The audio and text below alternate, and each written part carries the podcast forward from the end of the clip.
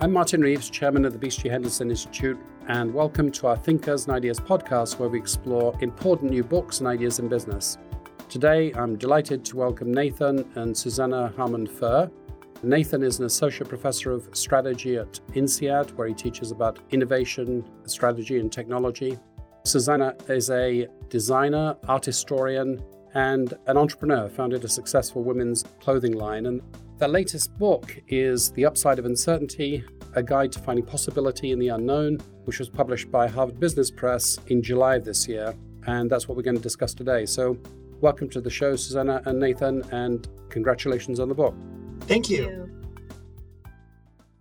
So, I guess it will be self apparent to people that we're living indeed in uncertain times with uh, COVID and Ukraine and uh, the possibility of recession, inflation, and all sorts of other things. Is that the main motivation of writing your book, the topicality of change and uncertainty, or is, is the timing a coincidence? Are you addressing a perennial human dilemma of facing uncertainty and change? Yeah, I think we're trying to go a little deeper than the current circumstances. This is a project that started, you know, over a decade before the pandemic, and it's really about a more fundamental need, which is we face uncertainty in our lives. We always have faced uncertainty, but few of us are taught how to deal with that. And when we don't have tools to do it, we often fall into maladaptive traps. And for me, the real interest in this topic has emerged over several decades. For the last 20, 25 years, I've been interviewing innovators. And one of the things that, you know, really struck my curiosity is that for them to do anything new, any innovation, any new business, any social change, they always first had to face uncertainty. And I personally struggle with that. I wouldn't say I'm great at it. So I was very curious. Oh, I wonder if I could learn from them how I could do it better in my own life. Whereas I think Susannah, she's an entrepreneur. I kind of feel like she's in that category of doing it more naturally. So that was why it was a good team to do this together. But it really is about this deeper need. We face uncertainty in our lives. And if we want to do anything new, we're going to have to go through the unknown. So, what are the tools to help us do that better? It's very fashionable right now to have books on uncertainty. And to be honest, I picked it up with the expectation that it was another book about change and uncertainty. But you wrote it clearly for a business audience, it seems to me, but from an individual, primarily an individual angle. So that was interesting. Why did you take the personal angle rather than the institutional angle primarily for the book? Yeah, so I I feel like that was kind of one of my main offerings to to the collaboration because again, uncertainty has been here forever. And in fact, when we did start thinking about these tools, it was pre COVID, it was not on the radar at all. And so we were talking about uncertainty in that way of kind of like an entrepreneur or someone who wants to create something cool and new. And it was that kind of vibe that we were going for. But when COVID hit, it was really going to be more about, oh my gosh, we need to address the uncertainty that happens to us, the uncertainty that we don't want, that we wouldn't choose. And Nathan was really wanting it to be this it's got to be this managerial book, and we're going to talk to these managers and teams. And I said, whoa, the COVID aspect was really my way in to, to convince him that we needed to talk to the individual inside the manager. So the person, because this kind of uncertainty, and really all of it, even the ones we want to go after, they hit us as a really scary situation. We we often don't try for uncertain things because we're wired to fear the unknown. It's an evolutionary thing. And so when we are dealing with any uncertainty, that that we choose or that happens to us, we really do need tools that can calm us, that can reframe it for us, that can help us go at it with a viewpoint, a mindset that will help us be able to stick in the game when it gets really scary. So let's explore that individual angle first. But before we do so, I just wanted to ask you about this sort of topical angle because you know, in the preface to your book, you, you point out a lot of other people who we're living in very uncertain times. And, you know, I sometimes wonder about that. It's, it's more or less a convention of business books that the opening chapter says, you know, we live in more uncertain and fast moving and more complex times than ever before. You know, here's, here's the answer. But in some ways, uh, pandemics, wars, you know, stock market crashes are not new. They're perennial. Is, is there any, there's certainly sort of topicality in the topic here, but is, is there anything fundamentally new? Is there real news value in uncertainty? Is there anything sort of unprecedented going on, do you think? You make a great point. I would agree with everything you said, but I would highlight two things that are maybe different. Number one, in terms of drivers of uncertainty, it's clear we've had wars, we've had pandemics, we've had all these things, but there are some drivers. I would even say drivers of positive uncertainty in this sense that technology has fundamentally lowered the barriers to create interact, and transact, which means it's easier than ever to create something new, to participate in a conversation, to be connected. And that offers more opportunities, which means more people can start businesses, more people can do new things. And so it's actually more opportunity. It can look like uncertainty because there's more startups and more churn for big companies and more threats. So, so to me, one of the, the newer things is drivers is this driver, which is technology. I could add to that, say, education and connection and all that. So I do think there's there are some shifts. Yeah, I think I think I'd agree. There's, there's a there's a difference in what's causing the uncertainty. That's that's true. Yeah. So you've got this nice, look like a Nintendo controller to me, a, a, little cross, which is your framework essentially, your first aid cross, I think you call it. And um, you have four dimensions, as it were, four things, four jobs to be done reframe, prime, do, and sustain.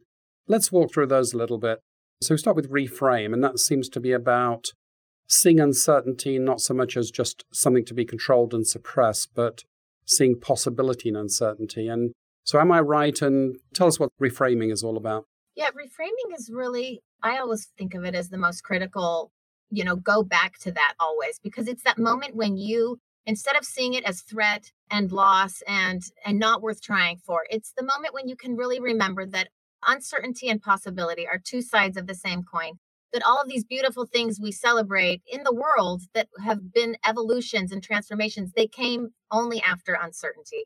So reframing tools remind us help us help us get the bigger picture even reframe it so that we we see all of our options. Yeah and i would say i mean the big dilemma for us as human beings is we've been wired by evolution to be afraid of uncertainty. It registers as anxiety and what we know about this idea of reframing it's a very you know kind of well proven phenomenon that the way we describe something or frame it shapes how we think about decide and act. So again, going back to Kahneman and Tversky, Nobel Prize winning research showing that if you give people two treatments for a disease, one with a 5% chance of failure, one a 95% chance of success, I'm oversimplifying the experiment, but what happens, everybody wants 95% chance of success, even though they're statistically identical, because we are wired to be afraid of loss. We're loss averse and we want gains. We're gain seeking. So here's the trick with uncertainty. Again, I said this came out of observing that every innovator had to go through uncertainty to get to possibility. So if we can frame what's happening to us or the uncertainty we're stepping into in terms of the possibility rather than the potential loss that it registers as, we will approach it with greater calm, greater resilience, greater courage. And really, you know, that arm of the first aid cross that you highlighted, the Nintendo controller, has multiple tools within it to try to get really concrete at helping people do that. So rather than just saying, oh, reframe it, that's really nice. Let's like get super concrete about the ways that we saw innovators and creators do that. Well, and you give quite a lot of them, but let's just maybe give a taste for some of the things that one can do. For instance, I was curious about your concept of reverse insurance and about something you call the possibility quotient. Uh, tell us about a couple of the, the tools, the things that you can do to help you to reframe. Yeah, so reverse insurance is a really just it basically clearly states that even though we try to manage our lives, we love certainty, we try to set everything up and follow the guidelines that our parents have set down about where we should go to school and who we marry and all these things when the perfect time is to have kids or buy our first house. In some, when we do all that stuff, we end up kind of creating boring lives for ourselves. And the idea is that reverse insurance is what a gambling organization basically said they call their offering, which is for people who have created these lives where they don't really see any options, they're kind of down and out, maybe burnt out and bored, they actually are willing to pay money for the hopes that something new could be injected into their lives. And so we do, human beings, we are wired to fear loss, but we need surprise, we need change, we need things to be possible to get more thrilling and more awesome. So when we remember that, the possibility quotient factor is just how likely is it that you are going to have good uncertainty happen to you? And we need to put ourselves in positions where that possibility quotient for ourselves is increasing. So we talk about getting on the frontiers. There are all these different ways in which we might be living far back from what our potential is. And that could be social, physical, financial, career, anywhere where we are just kind of going through the ropes in our daily lives. We need to see, hey, where should I be adding some excitement, some challenge and then your possibility quotient goes up. It could be just starting to talk to new people, it could be eating in a new restaurant, it could be having conversations that you feel maybe you're not ready for. But if you were more vulnerable, where could that take you in a relationship? I thought also interesting was you underlining that facing uncertainty should be about regret minimization rather than risk minimization. Tell us about that idea. Yeah. So, I mean, many times in big companies or even in our lives, we focus so much on minimizing risks. But when you look at innovators, what you see is they use a different process to make these big decisions about do I try? Do I go for something? Should I do something new? And that is this regret minimization framework. And maybe the most colorful example of that is, you know, an interview we did ages ago with Jeff Bezos before Amazon had really exploded when he was talking about this decision to start this new company back in the mid 1990s when the internet was a super sketchy place. He had a great job on Wall Street working at D.E. Shaw, and he, he actually told his boss about the idea. And the boss's conclusion was maybe it's a good idea, but probably a better idea for somebody who doesn't already have a really good job. Why don't you think about it? And Jeff Bezos talked about how he tried to think about how do I make a decision like that? And the framework he used, which many others we studied used as well, was well, I want to project myself to age 80 and ask, what will I regret? And he was very clear I won't regret trying and failing, but the one thing I would regret is never having tried.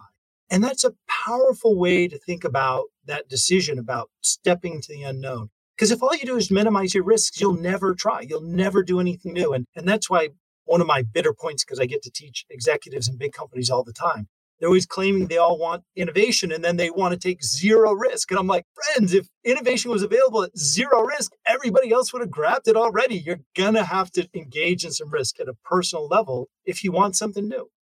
Very good. So let's let's move on in the interest of time to the second axis, the prime axis, which I interpreted as some sort of preparation for application to some personal project or something. And so what's priming all about and what are some of the tools and approaches to approach that step? So, priming is, like you said, it's about preparing, but really it can be priming or preparing for anything. So, personal projects, yes, but also as a company. And maybe the most important tool that we always usually share is the knowing your risk tool, because this is about where you really try to focus on becoming more aware. So, if it's a person, you're becoming aware of where are the risks that I you know naturally do and and don't have a problem with and what are the things that are holding me back so all of us as individuals and companies we have natural affinities for risk that we don't even maybe see as even risky anymore because we just feel so comfortable there. And then we have zones of aversion where we just really hold back. And that's something that can really help you as you're going to face uncertainty, just knowing where do I get stuck? What things, you know, tend to trip me up so that I don't necessarily do, you know, again, get on that frontier. We're not meant to love all risks. It can be really helpful. Like Nathan I have a totally different profile. Sometimes we overlap, but in doing things as a company, if you know that about yourselves, you're going to be more primed. You're going to be ready for facing uncertainty when you know this person on our team is really good in this category. So that's one tool. But I think priming is really a mix of becoming self aware about how you deal with uncertainty and then also setting yourself up so that when you are in that action phase, that you are more likely to keep going in the right direction. So we talk about things like uncertainty balancers. Yeah, can I tell about that one? I'd so yeah, it's actually it's one of the fun ones because when you talk to innovators, they will say some pretty inflammatory things. They'll say things like, I love uncertainty or I eat uncertainty for breakfast. And you can walk away feeling a little intimidated. That's not me, you know. But when we really drilled down in the interviews, it was shocking what we saw on the backstage of their lives, which was while they did take some big risks or step into the unknown to do new things, they did some things to create remarkable certainty in other areas of their life. So, for example, Paul Smith, a very colorful designer, he would stay in the same room of the same hotel whenever he traveled. Other people will take their breakfast with them when they travel, so they have it. They'll wear the same clothes. They'll marry their junior high sweetheart and have friends from junior high to create these islands of certainty, what we'll call uncertainty balancers, that allow them to take to step into or tolerate the unknown in other aspects of their lives. And so, you know, again, in terms of preparing, one of the great ways to prepare, or let's say right now you're feeling like, oh, I just have so much uncertainty in my life. These folks are crazy. What are they talking about? I would say, look at your uncertainty balancers, your habits, your routines, your rituals, your relationships, your communities. And we could go on, you know, even the use of humor can be an uncertainty balancer that helps you because nobody has an infinite capacity for uncertainty. And so it's really about creating that balance. Very good. I must ask you about one more thing here because I think you consolidate nicely the, the well known aspects of risks into a sort of interesting synthetic framework, but also there are some new thoughts. You talk about this highly technical tool called Dumbo Feathers. Could you tell us about uh, about that one? I love that. Oh, oh, that is very technical. Yeah. This this is something I was like, can we do this, please? Okay, so Dumbo Feathers, for those who haven't seen the the film, it's a cartoon elephant who has such big ears that he can fly, but he doesn't know about this until his little kind of magic guide, this little bird says, Oh, you need this feather. And so he gets this feather in his little trunk. And then when he has the feather, he can fly. And ultimately, later you find he didn't ever need the feather but it was the thing that enabled him to do this thing that was kind of magic and and the same thing goes for people and teams. There are things that inspire us encourage us make us see the vision beyond where we're at that we often can think we need and we end up not needing it but it sure is helpful to have some of those and we talked very clearly about this could be a person it could even be someone you don't know it could be an ancestor it could be a poet it could be a hero it could also be an experience you had in your past that you cling to where you're able to hold on to this vision. And again, it's a prime tool because it's like you're kind of stocking up for going into this uncertain space. Right. So it's if the other thing is a, an innovation balancer, this is more like an innovation crutch or an innovation catalyst or something like that. Yeah, I see the balancer is kind of tolerating uncertainty, whereas this, the Dumbo feather helps you aspire. Right. It helps you reach further. And the quest destroyers, by the way, you want to avoid because they're the ones who kind of pull you down and hold you back. So let's go on to the, the stage three do. So this is where you take action and embrace risk and possibility. And there's a, there's a lot of things here, but let's just pick a few. You talk about unlocks rather than controlling. You talk about learning in the fog. You talk about bricolage. Tell us about some of the tactics in putting these ideas into action. Well, I would love to touch on the activating and unlocking because really Nathan should discuss his dissertation research on the on the cognitive flexibility and learning through fog, but just the idea of managing uncertainty actually doesn't really work, and that's often how it's written about. Management science works for conditions of certainty, but the minute you're in an unknown situation where you don't even know what's coming towards you, when we focus instead of controlling it and forcing what we want to have happen, something really interesting occurs. And basically, the idea for those words, activating and unlocking, came from a gentleman who was a Brazilian landscape architect, and he was studying in Berlin in the 50s at the Bauhaus. And he he went to a horticulture exhibit and saw plants, these glorious plants from his native Brazil, but kind of squeezed into these cement planters. You can imagine a Bauhaus style with that concrete planter box. And he had this epiphany himself, and he he went on to create beautiful things like the Copacabana boardwalk with undulating lines. But the idea was what if inherently there's beauty inside anything we're tackling? So, uncertainty we want, even uncertainty that's getting thrown at us sideways, there's something, an essence inside of that thing. And if we can be even thoughtful, maybe expecting that there could be some genius already there, and that what can we bring to kind of unlock the best outcome, the best way forward? It takes a lot of courage, actually, to think that there could be something there that's pretty abstract but there's billions of examples of this. You know, composers do this, like Max Richter, who took Vivaldi's Four Seasons, and he, instead of thinking that's untouchable and that's been done, he took that opening line and created a new thing that he's called recomposed. And his point was even the most glorious things that we hold as brilliant and shouldn't be messed with, there's so much potential in even the things we love to do it a little bit differently and to do it with our spin. So I think leaders really can take courage that what can I do with this thorny, complicated thing I'm facing? And it's always going to be interesting if you don't force, because that's where you can get into trouble. Interesting. Right. And Nathan, you had some thoughts on learning in the fog. Yeah, yeah. So again, I just want to highlight in that first aid cross for uncertainty we've been talking about reframe, prime, do, and sustain. Those are the four arms. The prime and do are a little bit more action oriented. It may not seem that way when we talk about activate and unlock, but it is. But just to give you, I would say the do arm really draws a lot more on this research from the field of innovation and entrepreneurship. So, learning through fog, what does that mean? When you're under uncertainty, it's analogous to being in the fog. And there's a landscape out there full of hills and mountains and valleys. And, and where, how do you discover where the hills and the valleys and the mountains are? You need to find some tools to help you learn quickly what's really going on. And we actually draw lessons from research on, for example, startup accelerators and successful entrepreneurs. So, for example, in this research that some of my colleagues did on startup accelerators, what is a startup accelerator, by the way? It's where you take a class of entrepreneurs in for about three months and you try to get them on their way to creating a successful new business. And it's actually not obvious uh, from the start how to make a great startup accelerator. So, for example, should you have your entrepreneurs who come in, should you have them talk to as many people as once as fast as possible? Or should you spread those interactions out over three months so they have more time to absorb it? And should you make everybody follow the same program, talk to the same types of people, or should you customize it to the nature of their business?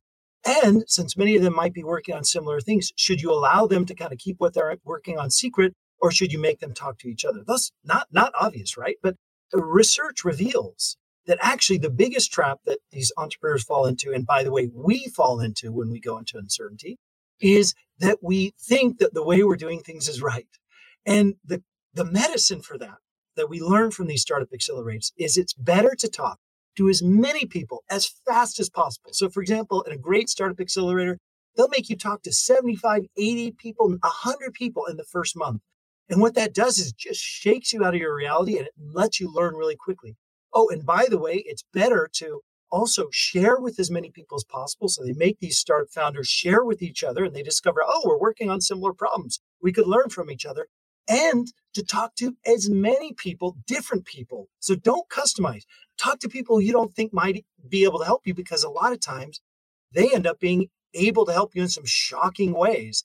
And so learning through fog is really about how do we learn as quickly as possible. And, and again, the takeaways that would be talk to as many people as you can, talk to people who are different from you, talk to people who are doing similar things as you.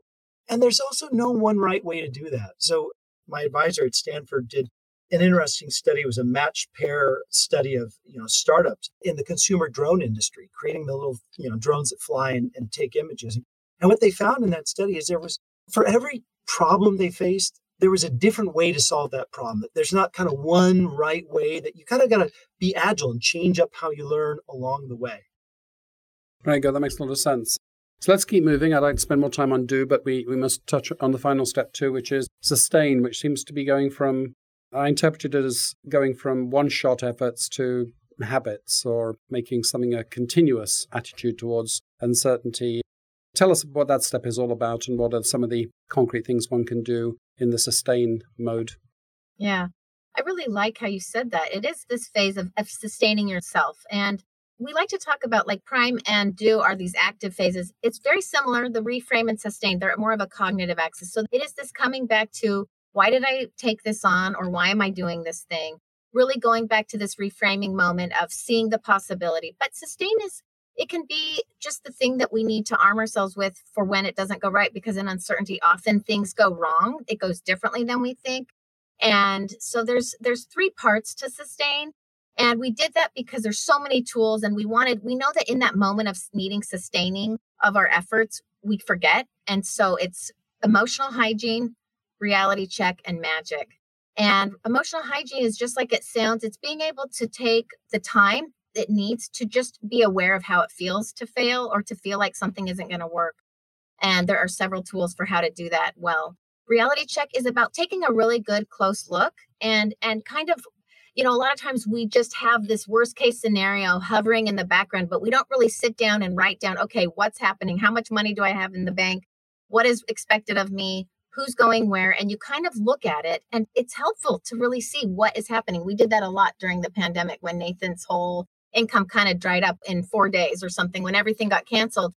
And then the magic phase, I'd love for Nathan to talk about it because it's. Yeah, it's really about, I mean, it sounds, it was a little heretical to write the word magic from a business school professor, but it's really about the moments of insight, the chance meeting, the, the serendipity that can, can really come along and change your course. And you can't control it, but you can create the circumstances where it can happen more often to you. I had to live this tool in a lot of ways at different points in my life. And and you know, one of the, my favorites is is the as if tool.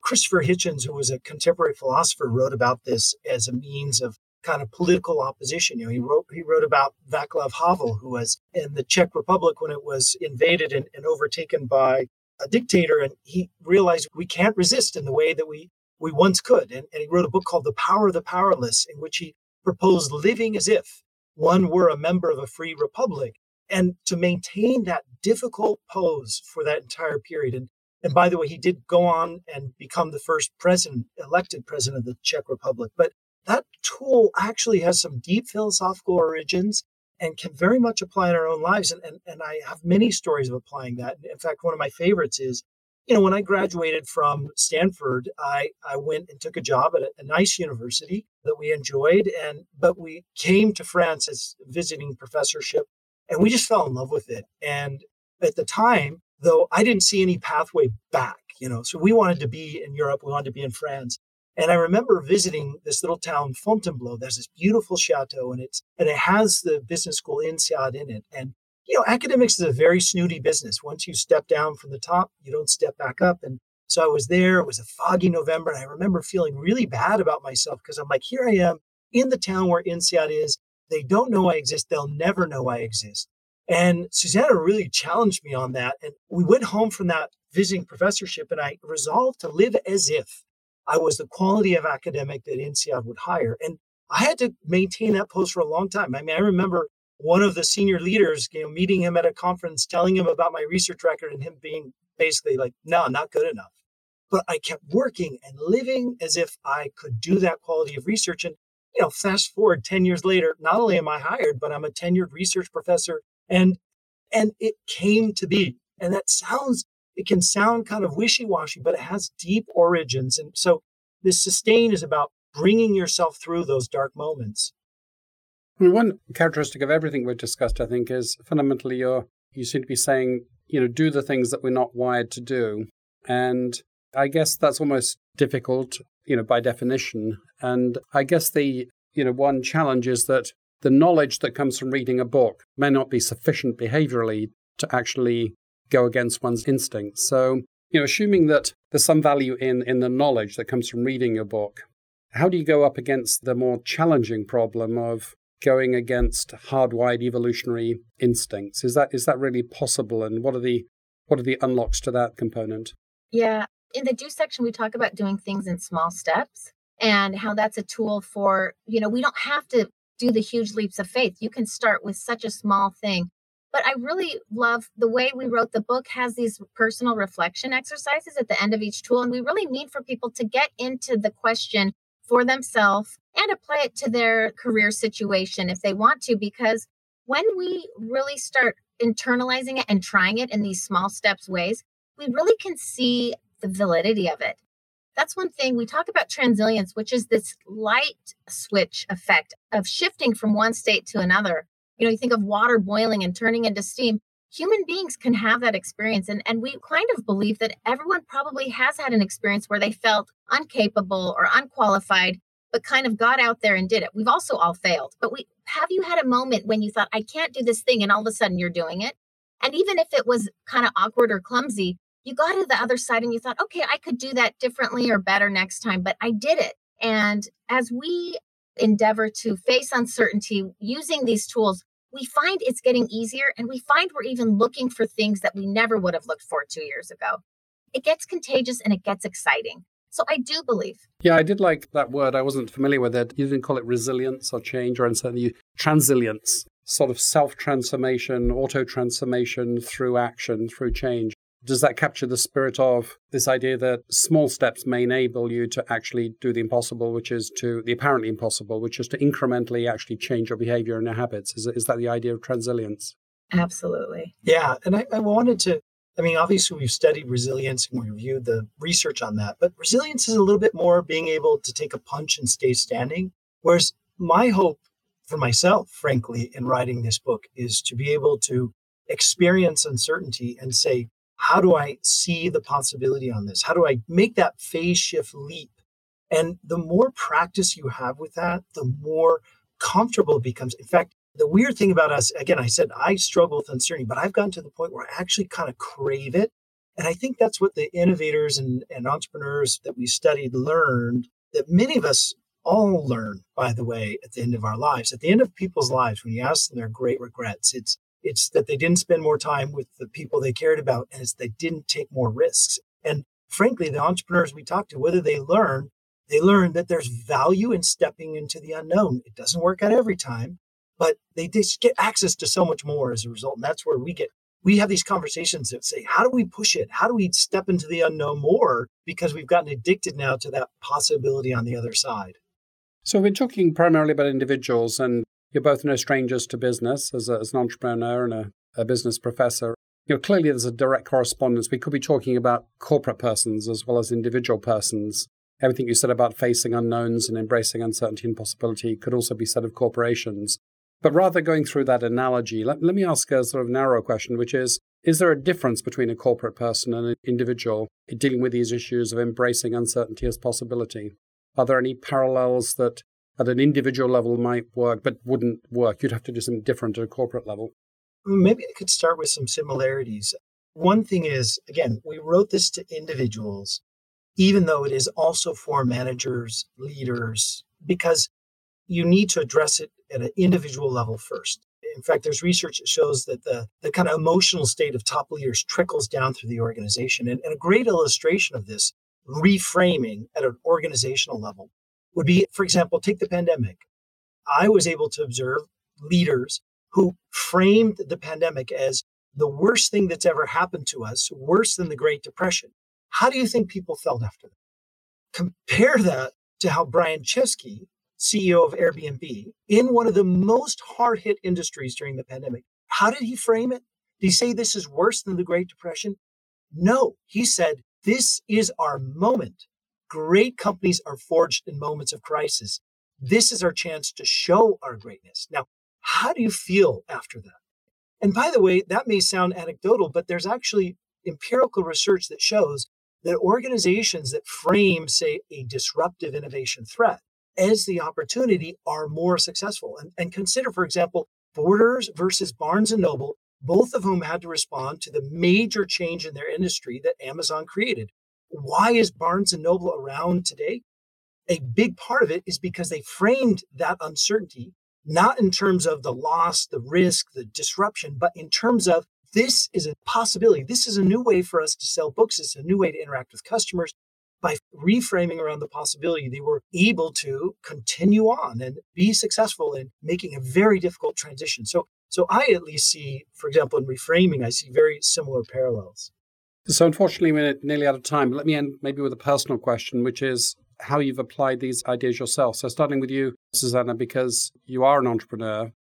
Before you wrote the book, as you look back, were you intuitively already using some of these techniques, or having codified them in the book, do you find that they make you see possibilities you didn't see at the time, or help you execute them more systematically? Yes, to both. Yeah, I definitely can execute them more systematically now, but but definitely small steps and pivots and framing things when I did my clothing line, we had teeny little kids. Nathan was doing his PhD at Stanford. One thing that was amazing was to be in the Bay Area and to feel that camaraderie of, of people just starting things, you know, in garages. I mean, we were living on campus in student housing. So I had that angle on it. But I definitely have felt like since the writing of the book, it's become more clear because of having all of this amazing insights from these people that it is possible to see so much more than we ever ever did before maybe that doesn't make sense. It's a little abstract. I guess currently, even I am doing something entirely new for me, which is I'm starting a biointensive garden.